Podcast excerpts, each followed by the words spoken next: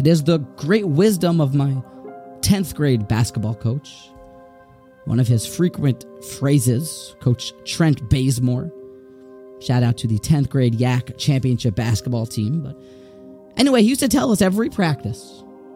We'd all sitting there, I could see it in a circle right in the middle of the court, and he said, You know, team, remember when you play defense, that the best defense that you can play is with your mouth.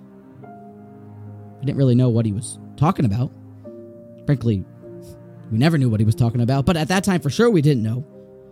What does it mean with your mouth? You can't play defense with your mouth. You got to use your hands, your body, your torso. But then we learned and we discovered that no, you can talk trash. Smack talk, some call it. You can demoralize the other team and encourage yourselves and literally propel your own squad to victory through the Koyach Hadibur. I remember we used to trap another player in the other corner in the middle of between the game, and we would clap and we'd say ball, ball, ball, ball, ball, ball, ball, in order to kind of disorient the other team using the mouth. It was a skill between the white lines, fair game. But if you're going to talk the talk, you better be able to walk the walk. If you talk big, but you come up with a big old L, a loss on the record, it's not a good look. And this plays a role in our parsha because Efron is a big talker, but he does very, very little.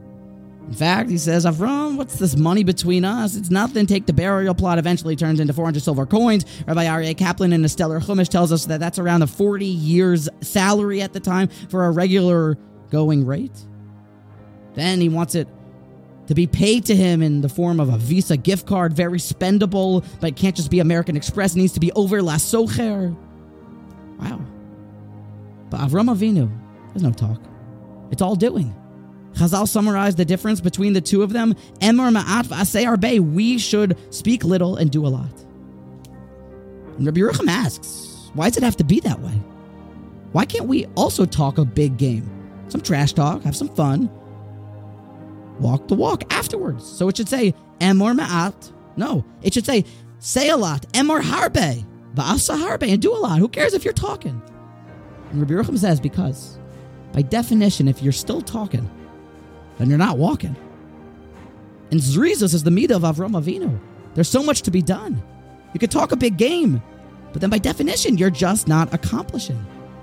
You find some of the great trash talkers, or really the sometimes people that claim to be entrepreneurs, preaching, pontificating about their business ideas, but they've never even had successful endeavors. They don't have a Fortune 500 company. They're big talkers, but they never actually. Avram, there's frankly no time for talk. He's Emor Ma'at.